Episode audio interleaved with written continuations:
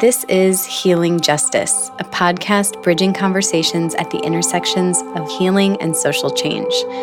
I'm your host, Kate Werning, and each week we share a conversation episode with an inspiring leader and then a corresponding practice episode that matches up with the topic that we were talking about. So last week, we talked with Philip Agnew, who is the former director of Dream Defenders and a leader in the movement for Black Lives. We talked a lot about his recent leadership transition and what it's like to evolve in public. So you can look back to the episode before this one for the context of our conversation, which would be really helpful when entering this practice, is to listen to that first. So check out that episode thirty-eight with Philip. And what we're going to do here today is think about claiming our ideology. Now, I'm going to be walking you through this practice. Philip and I talked about it. You'll hear some amazing voices reading an original poem from him as part of this practice, but very, you know, related to our theme of tran- being in transition. This is a little bit of a deviation from our format, is that I'm going to walk you through, but um, I'm really excited about the work that Dream Defenders and that Philip have done that really lay the groundwork for us to consider what it is to claim ideology. So for me, when I hear somebody say, "What is your ideology?" I simultaneously feel like really excited that we're going to have a serious political conversation. Um, like it feels real and like it has teeth.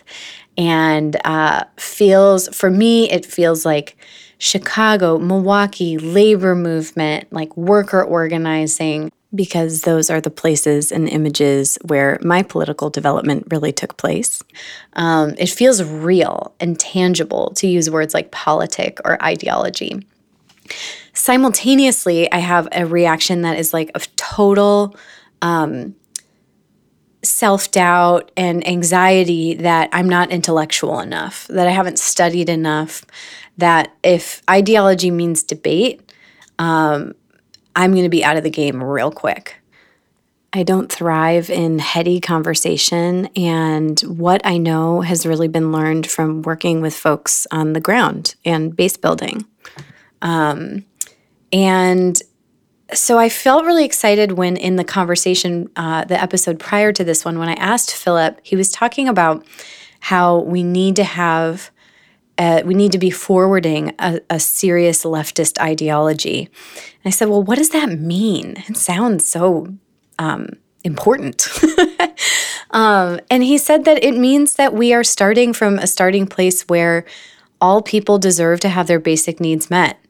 Education, nourishment, healthcare, housing, the freedom to move around the planet, um, that these things are freedom from police violence and incarceration, that these basic rights are what he calls the entrance fee or the starting place for any political conversation that we're having.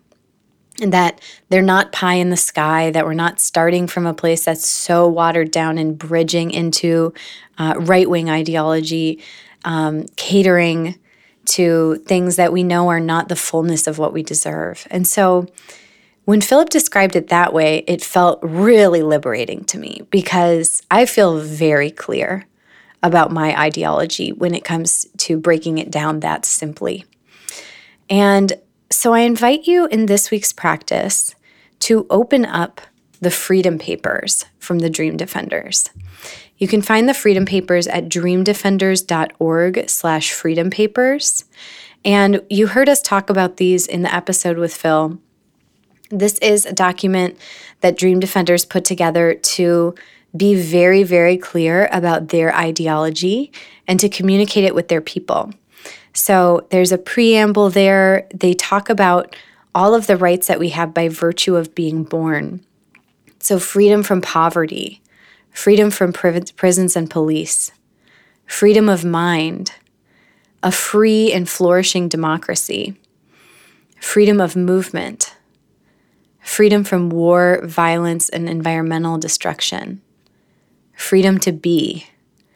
And The wording is beautiful. The art is beautiful. So spending some time with these freedom papers, I think, is a really interesting way for us to lean into what can it look like to bridge a serious political analysis, not starting from a place of compromise, and to be able to share it in story and in art and in creativity in a way that um, can be magnetic for people to join us. Um, it's not about arguing or debating, but it's about really claiming and painting a full vision.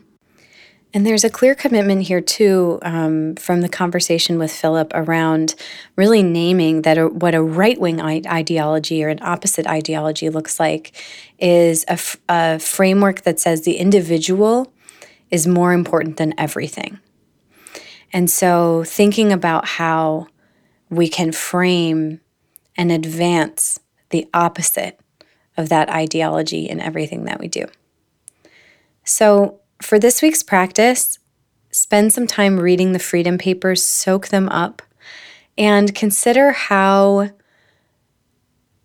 you might apply this concept of really clarifying and claiming your values and your ideology in a way that your whole community is clear on it, not just uh, staff people at an organization, not just the person who's leading something, not you by yourself, but that the whole community that you're working with can articulate and begin to embody that ideology. Think about how that invitation can apply to whatever work you're doing in the world.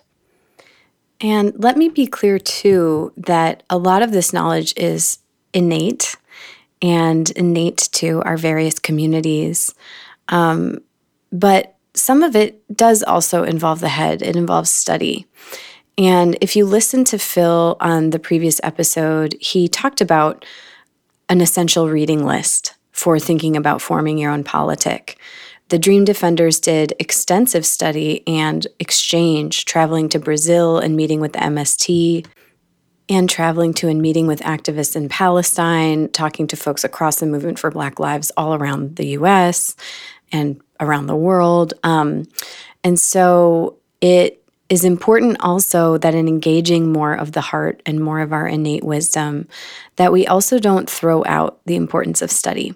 And so another question to ask yourself when thinking about uh, claiming or writing out or communicating your own ideology is, what is the study that I need to do or that this group needs to do in order to really feel on solid ground and like we have perspective in what we're claiming here? What are the traditions and the previous struggles that have formed this mantle before us that we are following in? And as a way to send you off with some inspiration, we have a gift from Philip, which is uh, an original poem that he wrote that appears at the end of Freedom Papers. The poem is called This Is the Year, and you'll hear it read by Aja Monet, Arsimer McCoy, Yaheli, and Adajare. Here it is. This is the year that rent freezes, that no family faces eviction to make way for a new highway or high-rise or coffee shop or parking lot. This is the year that governments call emergency sessions, threaten government shutdowns if opponents refuse multi-billion dollar bailouts for single mothers. This is the year four-time felons found guilty of falling in traps are found running in Miami, running in Pahokee, and running in Duval for Senate and mayor and governor. This is the year abuelas and grands, maid maids, rise at dawn, make meals, board buses, to beaches, to bathe, bask, laugh, and sons once served under. If our liberation began with the vision of a world without the colony, favela, and ghetto, then this is the year. So let every one of us, hungry, hungry tired, tired, yet undefeated, lasso a new North Star and study war no more. Mm. Y'all, you just heard the poem, This is the Year, by Philip Agnew. Thank you so much for listening. If you found this resource useful, please join us with your support and share your voice in our community at patreon.com slash healingjustice or on social media. You can find those links in the show notes. You can join our email list at healing justice dot org and check out the episode before this one to listen to the conversation with Philip Agnew. This episode was mixed and produced by Zach Meyer at the Coal Room. Good luck really digesting this and digging into your ideology. If you have any revelations, feedback, or you create new things out of this episode, share with us on social media. We'd love to repost. We love to hear from you what's useful and what brilliant innovations you make on top of these practice suggestions. So thanks for being with us, y'all. Hear you soon.